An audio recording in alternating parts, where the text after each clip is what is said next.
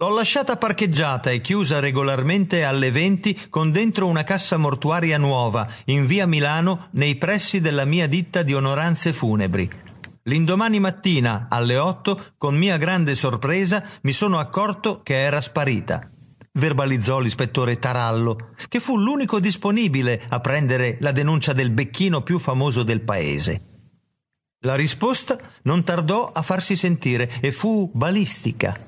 Infatti, nella notte, cinque colpi, probabilmente calibro 357 Magnum, bucarono la saracinesca dell'agenzia di onoranze funebri concorrente a quella che aveva subito il furto, ovvero l'agenzia di Giovanni Pipitone conosciuta in paese per l'infelice esposizione di casse da morto con vista sulla pubblica via Roma.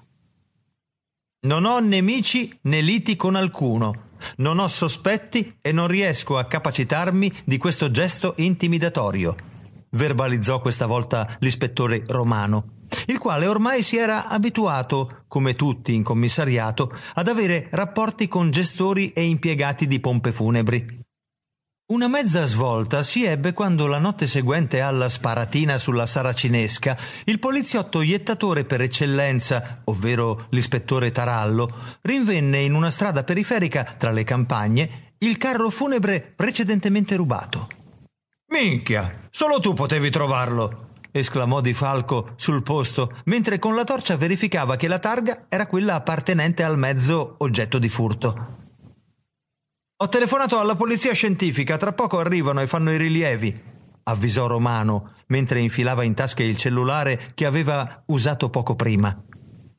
Ma Neri non aveva denunziato anche il furto di una cassa da morto. Io non la vedo dentro la vettura. Disse Di Falco mentre scrutava con la lampada attraverso il vetro l'interno dell'automobile. Sì, confermò Tarallo.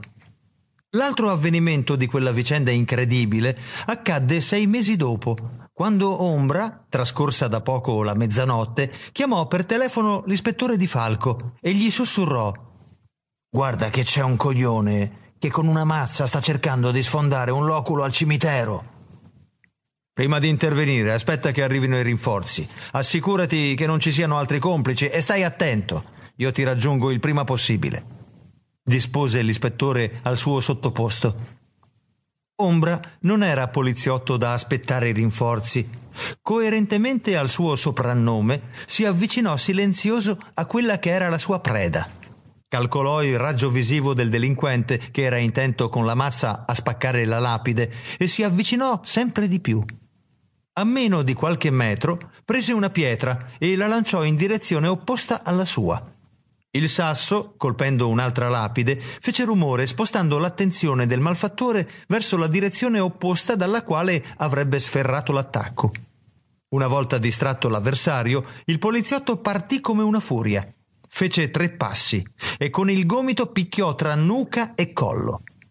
Ombra conosceva bene i posti dove assestare i colpi, era esperto di arti marziali e sapeva che una scarica di dolore lancinante avrebbe annientato qualsiasi resistenza dell'arrestato, che nell'occasione perse i sensi e stramazzò per terra. Quando si svegliò, si ritrovò ammanettato e disteso sui sedili posteriori all'interno di una volante della polizia, con due poliziotti posti esternamente che lo guardavano con sdegno. Il malvivente lo conoscevano tutti i presenti, poiché era il rampollo di una storica famiglia mafiosa, i Guerra. Di Falco, che intanto era giunto sul posto assieme a Romano, si avvicinò a Ombra e gli chiese a bruciapelo: Che minchia ci facevi al cimitero a mezzanotte? Niente, ero in compagnia di una mia amica nel parcheggio che costeggia le mura del cimitero quando ho sentito dei colpi molto profondi e considerato che i morti non fanno rumore, sono andato a lasciare la mia amica a casa e sono ritornato. Ho scavalcato il muro del cimitero e ho trovato questa merda umana che con una mazza colpiva la tomba. Avrei dovuto immaginarmelo che eri qui con una donna. Ma non hai pensato che era un posto un tantino squallido per appartarti? Capo, Purtroppo la mia amica è sposata e quindi ho scelto un posto discreto. Non voglio che qualcuno magari si faccia degli strani pensieri su di lei. Di Falco lo guardò schifato e poi gli chiese: Perché non hai aspettato che arrivassero i ragazzi?